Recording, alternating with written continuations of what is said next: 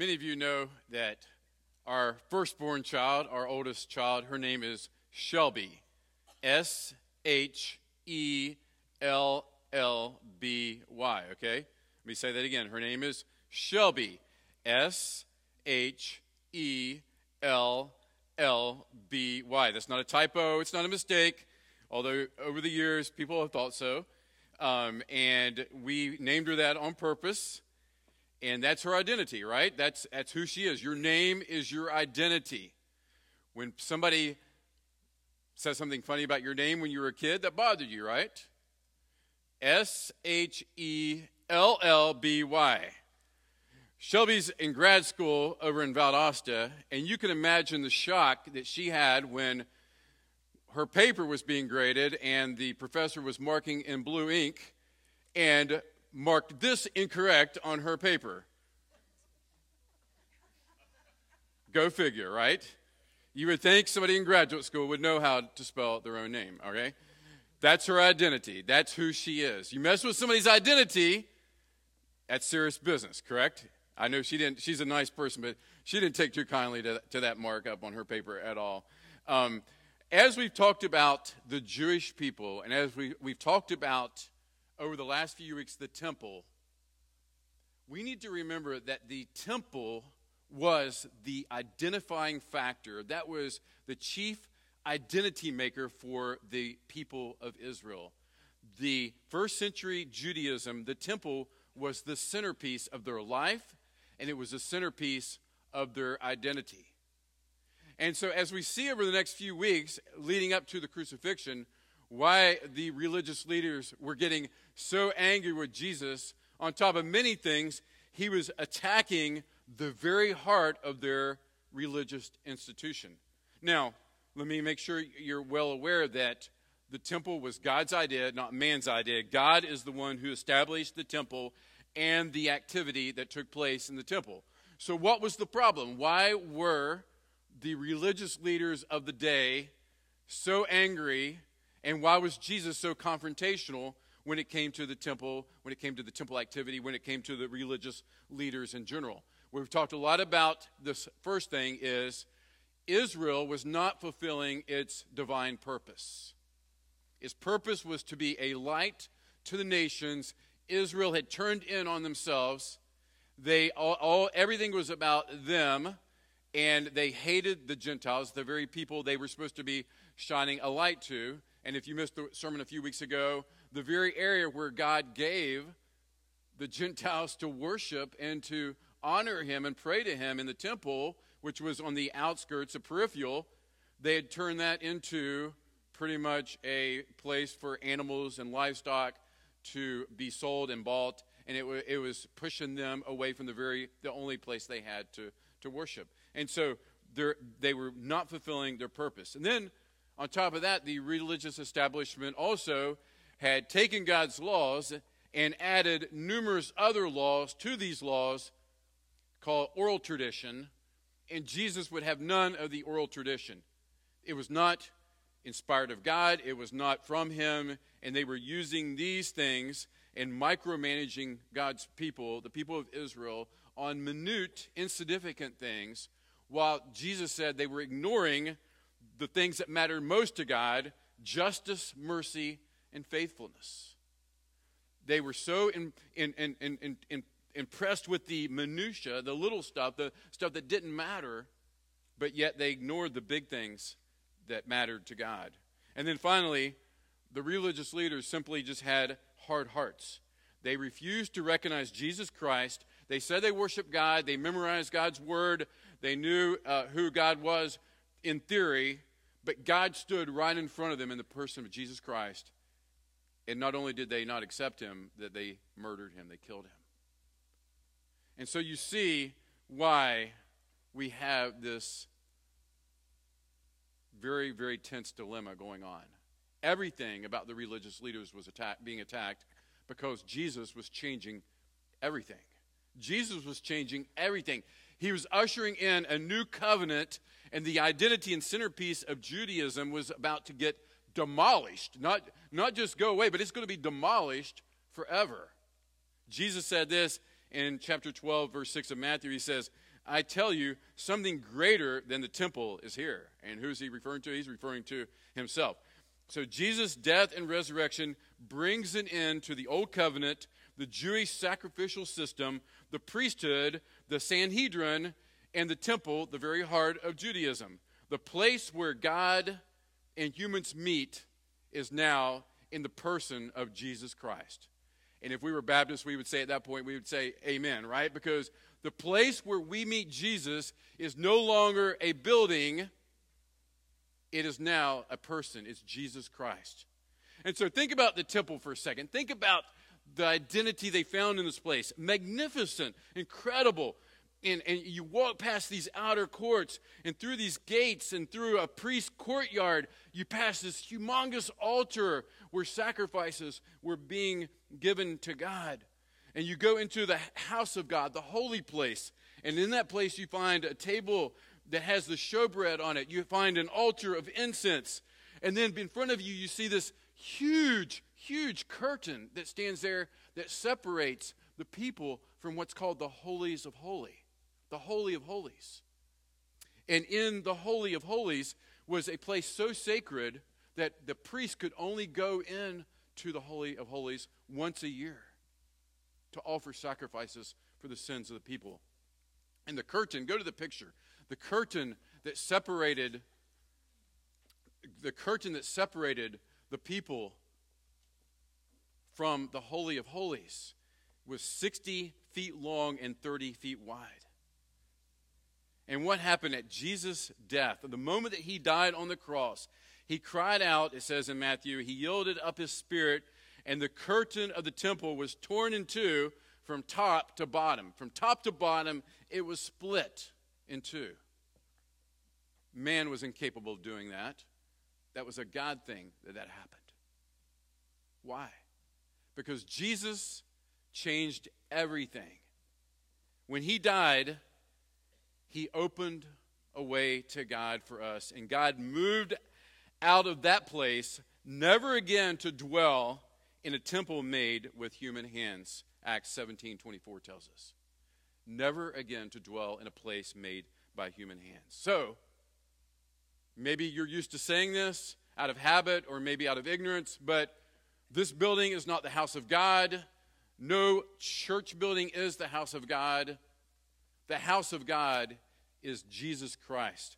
And so, no matter how big or how beautiful or how innate and special and magnificent a building is, God's presence doesn't dwell there in any special way. He dwells among the praise of his people, regardless of what their location would be. Jesus said, Look, a time's coming, it's now here, where God will not be worshiped on this hill or that hill, that mountain or this mountain. God will be worshiped in spirit and in truth. Jesus changed everything. Radical, completely demolished the old system.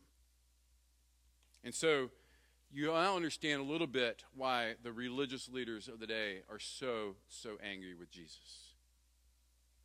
And so, as we read this passage today, things are coming to a head. They're boiling over.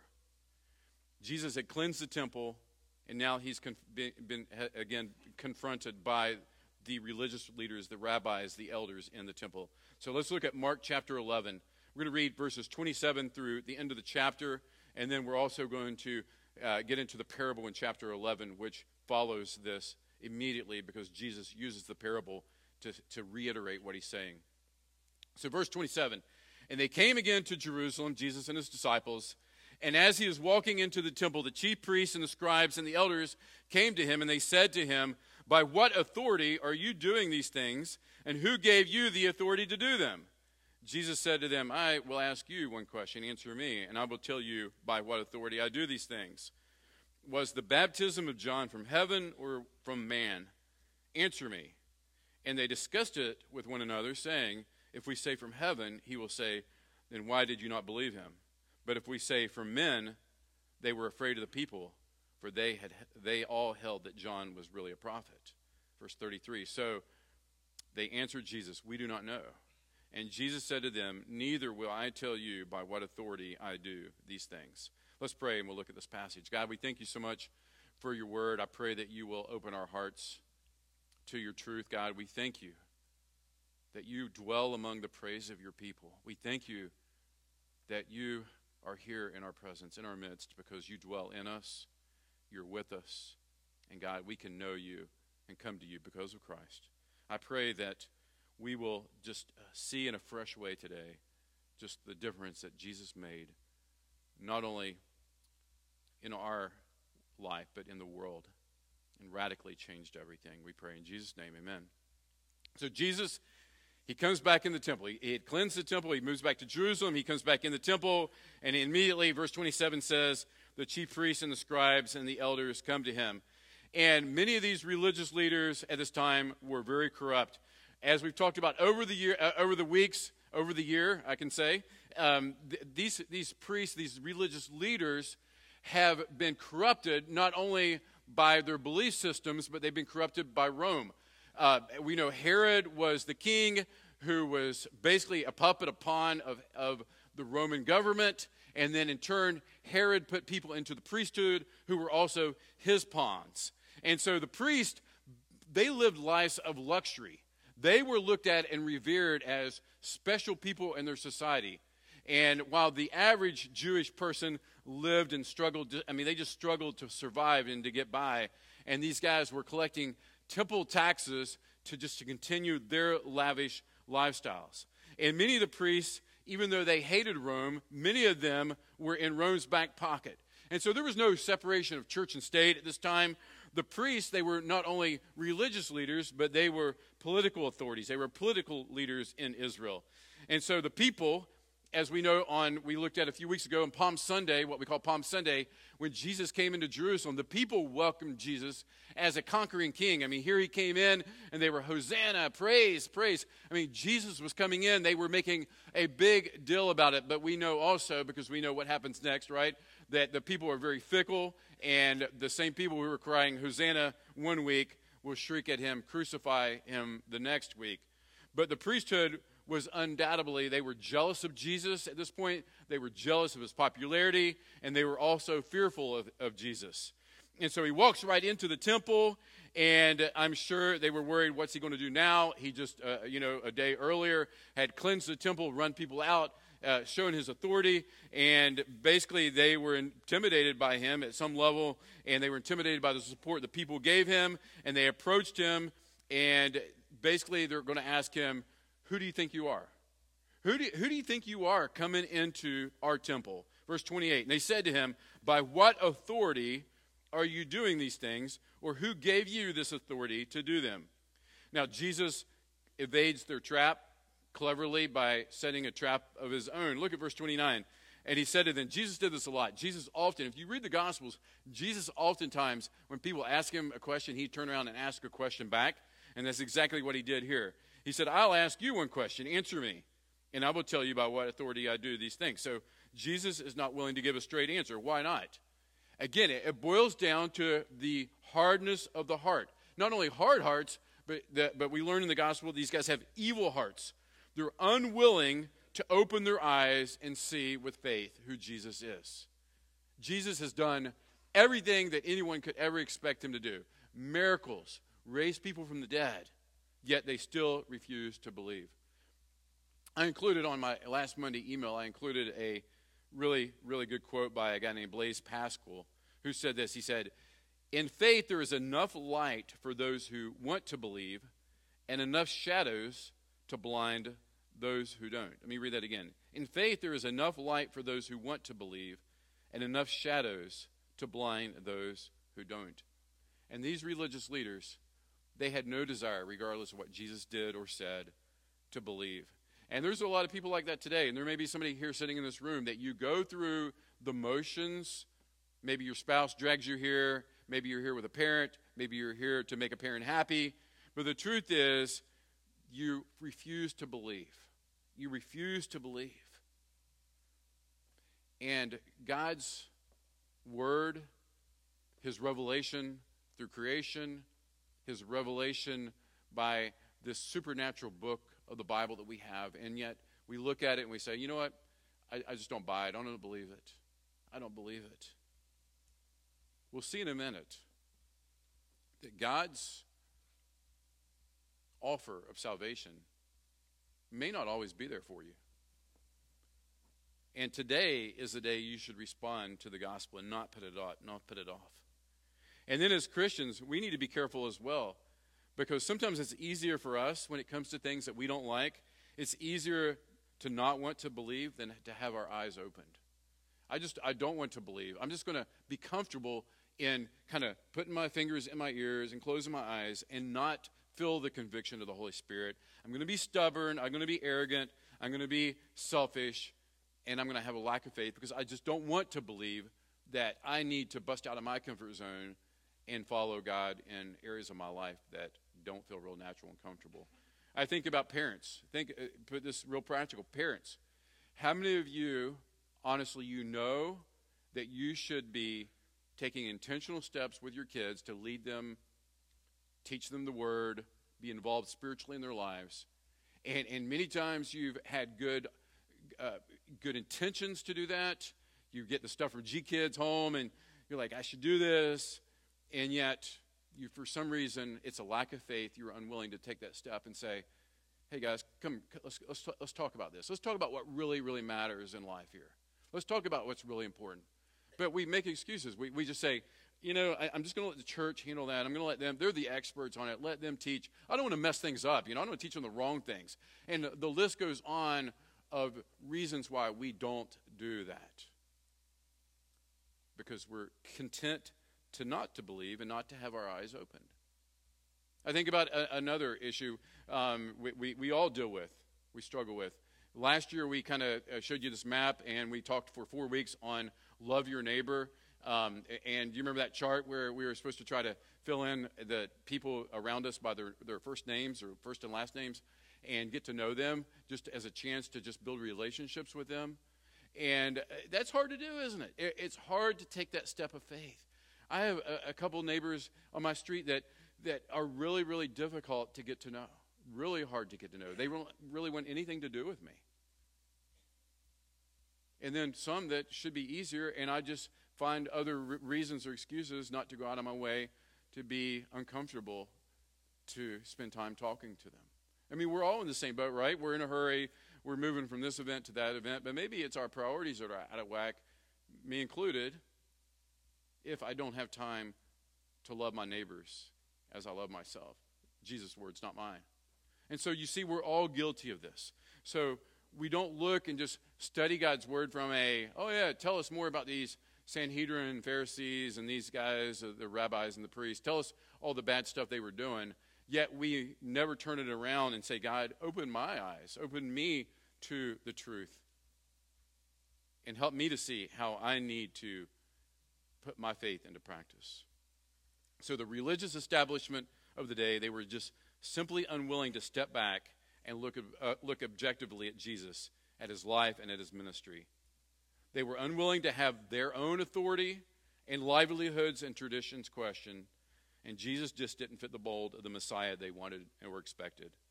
And then Jesus, his inflammatory teaching, his claims, and the confrontations just had pushed them to the brink. His teaching to them appeared to contradict Scripture, although it never ever contradicted Scripture. It just attempted what they presumed to be Scripture. And we saw some ch- chapters back that their sin was one that was unforgivable.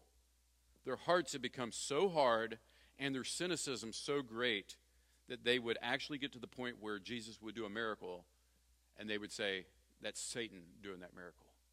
That's Satan. They would take the work of the Holy Spirit, and their unbelief was so deep and so hard, they would say, That's the work of Satan. They were beyond the point of no return. As, as a group, they were beyond the point of no return.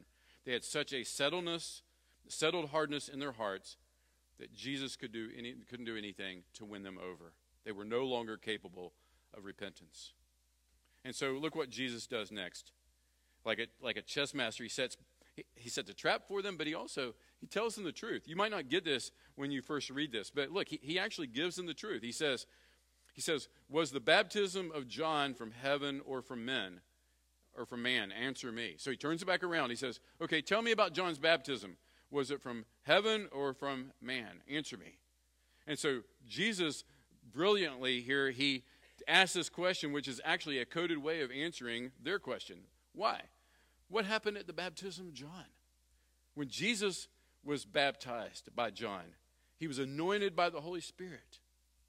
You remember also, John pointed out when as he was walking toward him, he said, Behold, the Lamb of God who takes away the sins of the world.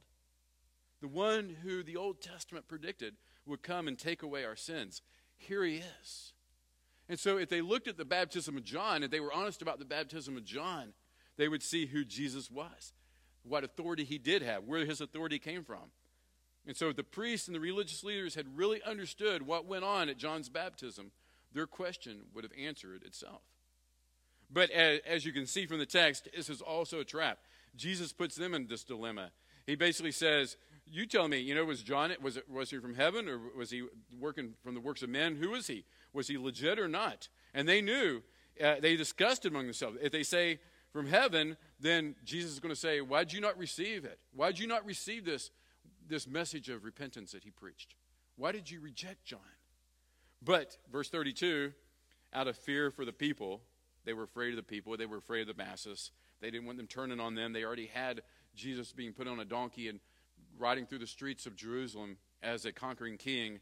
And they said, you know, if, if they were afraid of the people, if they said that John was a prophet, then the people, that's what they thought. They, they thought that John was, was a prophet. Maybe, some even thought he might have been the Messiah. And so clearly, they were in a, between a rock and a hard place here. The people said, Yeah, John, he was special. And so, what were they going to answer? What were they going to do? Well, if you've tracked through this series at all with us, one thing that the religious leaders of the day were not willing to do was to not have an answer or say, We don't know. But that's exactly what happened here, right? Uh, verse 33 So they answered Jesus, We do not know, right? They were in such a bind these experts, these spiritual leaders, had to admit they were in a quandary. They could not answer. And Jesus said to them, Neither will I tell you by what authority I do these things. So, after three years of teaching and performing miracles to verify his claims, Jesus had provided overwhelming proof of who he was. Nothing he could say or do could change their minds because there were limits to God's patience. Limits to God's patience. And so, as I said a minute ago, if you find yourself in here today, a seeker, a cynic, you're, you're looking at, you're, you're cynical of all this. You, you, maybe you're, you're slightly a seeker, but you're kind of dropping back and kind of this. I don't think this is true. It's not for me. I'm not not really believing it. Look, God's general revelation will always be there for you, but His what's called effectual call, His His specific reaching out to you through the Holy Spirit to draw you to faith, won't always be available for you. And that's why it's important to respond to the Holy Spirit. Respond when He draws you to Himself in salvation. Today is the day of salvation. And then He turns to this parable, and now Jesus, I mean, basically, there's no way around it. He's just deliberately provoking them at this point. So He begins to speak this parable, and He's going to smack them right in the face with what He says next. He says, verse 1, He says, A man planted a vineyard and put a fence around it and dug a pit for the winepress and built a tower and leased it to tenants and went to another country. When the season came, he sent a servant to the tenants to get from them some of the fruit from the vineyard. And they took him and beat him and sent him away empty handed. Again, he sent to them another servant, and they struck him on the head and treated him shamefully. And he sent another, and they and him they killed. And so with many others. Some they beat, and some they killed. What's Jesus getting at here? Jesus was reusing a very well known theme from the prophet Isaiah. In Isaiah chapter 5, Isaiah writes about God planting Israel as a vineyard. He's watching over it, he's anticipating good grapes and good wine from it, but he finds none. The, the vineyard, despite all God's care, produces nothing but junk. Nothing but bitter, rotten grapes, fruit that's absolutely worthless. And so, all that's left for God to do at this point is to bring judgment down on it, to, to trample it down, and to destroy it, to leave it in ruin. And it's a tragic and terrifying picture of what happens if God's people persistently and consistently reject the, reject the purposes for which God had called them. And so that's what Israel had done.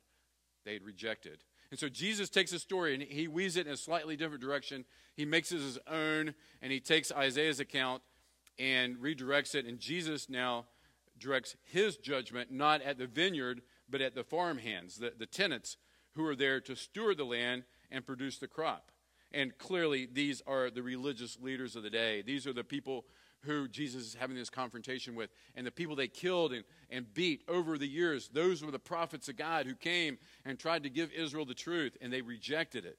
In verse 6, look what it says. It says in verse 6, he still had one other, a beloved son. Finally, he sent him to them, saying, They'll respect my son. And this, this word, this, this phrase, beloved son, that's a phrase that Jesus picks right up, the same expression from when he was baptized. This is my beloved son, God said, in whom I'm well pleased. And if you remember the transfiguration, the same expression, and a cloud overshadowed them, and a voice came from out of the clouds This is my beloved son. Listen to him. So Jesus inserts himself into the story, and he says, he says, the son comes, but what happens? Verse 7 But those tenants said to one another, This is the heir. Come, let us kill him, and the inheritance will be ours. And they took him, and they killed him, and they threw him out of the vineyard. What will the owner of the vineyard do? He will come and destroy the tenants and give the vineyard to others. Jesus was saying again that he's going, God's going to destroy the temple. He's going to destroy the Jewish sacrificial system. He's going to wipe away the priesthood. He's going to do away with the Sanhedrin and all the rest, the very heart of Judaism. And who's he going to, what's he going to do next? He's going to give the vineyard to someone else who, the redeemed people of Jesus Christ, the body of Christ, those who have placed their faith in Jesus Christ. Hello, that's us. We are now the tenants, we're the stewards of the vineyard. Matthew 21 43. Therefore, I tell you, the kingdom of God will be taken away from you and given to a people producing its fruit. He says, I expect fruit, God says. Israel, religious leaders, century after century, the crop you produced has been worthless. He entrusted it to their care. They were horrible stewards. They killed the prophets. God now sends his own son to testify to what God is doing in the world. And Jesus predicting his death, his crucifixion, says they killed the son as well.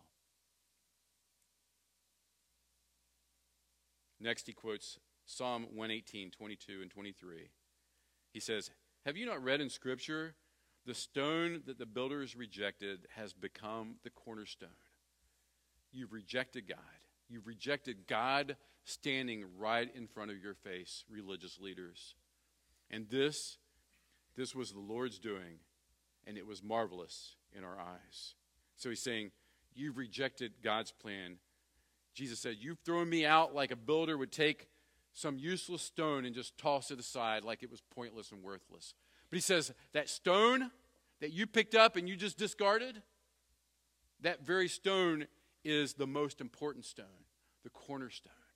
The cornerstone, the most important stone in a building, the standard of measurement and the standard of alignment, the cornerstone, Jesus Christ. Jesus says, That's me. I'm the cornerstone. And you're picking me up and you're just tossing me out. I come and I'm the son of the vineyard owner, and you're going to kill me. But the beautiful thing is, Jesus was no victim, was he? Make sure, parents, your kids are in here, make sure they know that. Jesus wasn't a victim. This was God's plan before the foundation of the world. This was God's plan from the beginning. Jesus changed everything. It's all about Jesus. Verse 12 They were enraged and they were seeking to arrest him. They wanted to just grab him and lynch him right there on the spot, but feared the people, for they perceived that he had told the parable against them. Duh, you think so, right? So he left So they left and went away. Yes, it was against them. And we're only a few days away from the crucifixion, and they're going to manipulate and they're going to work behind the scenes and continue to develop their plan. They might destroy him in secrecy. But it doesn't matter. We know the end of the story. Jesus changes everything. Jesus changed it all. The old covenant, the new covenant had come. And what's beautiful about that is the very nature, don't miss this, the very nature of God and his union with you through Christ Jesus also makes you the temple of God. I said the temple is Christ, but as, as a result of your union with Jesus, the Holy Spirit in you, you're the temple. 1 Corinthians 6:19, your body is the temple of the Holy Spirit within you. You are not your own. The effect of the union with Christ means that God's presence dwells in you. Think of the most beautiful church that you've ever seen in your life. It could be in Italy, it could be in the United States, could have been on pictures or TV. You know what? It doesn't compare to your temple. Because God doesn't dwell in structures made by hands, does he?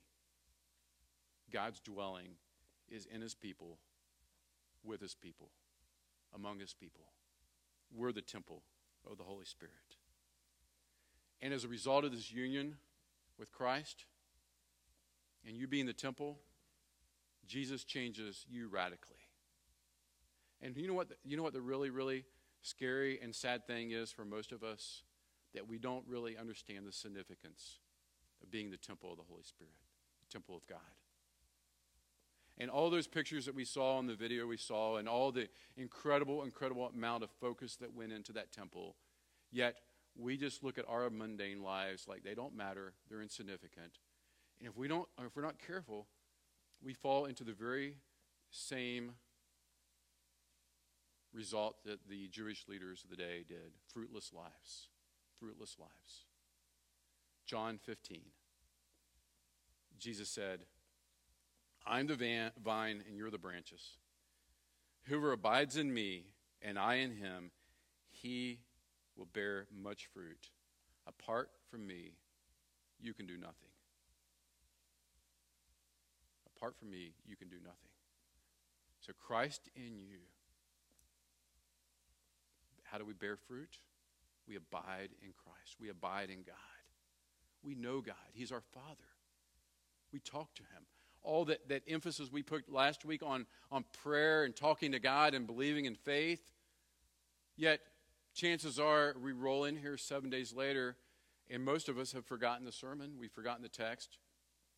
Our prayers probably didn't change a whole lot, but a few of you, they did. A few of you said, There's something about my relationship with God that should change everything. There's something about who God is and the God lives in me that should bear fruit. And so I'll end how I end a lot of sermons. Your relationship with God. Are you building on that relationship or are you ignoring it? Is God important in your life? Is Jesus the cornerstone, the key foundation that brings alignment to your life, that keeps everything straight? Or is Jesus just a peripheral kind of thing you do on occasion, part of one of the many things, and you're running your life and doing all the stuff? You know, parents, I think indicative of what's really important to us is the things we talk about at home. And so I, am not here to beat you up, I'm here to encourage you fathers, mothers, take that step of faith. Allow Jesus to be the primary identity in your life by getting to know him, abiding in him, reading his word. And as a result of reading his word, then you'll have something to give to those that you come in contact with your family, your friends, your coworkers. What's your identity? I hope it's not Grace Church, even though we love Grace Church. I hope your identity is Jesus Christ and Him crucified. He changes everything. So therefore, it's all about Jesus. Let's pray. Father God, your, your word is so powerful. It's so amazing. And it causes us to re examine ourselves and to look at the change that you made in our lives when we put our trust and faith in you and not just look back on some past decision or even look to the front as some future place we're going to be with you. But God, you change things in the here and now that you radically make a difference in our lives. And God, I pray that through our union with Christ, that we'll really, really wrap our minds and our hearts and our lives and our actions around our identity that we are the temple of the Holy Spirit. And that you're living and working in us, and you're doing your work, and people meet you through our interactions and through us preaching the word and giving the word. And God, we love you and we thank you. In Jesus' name we pray.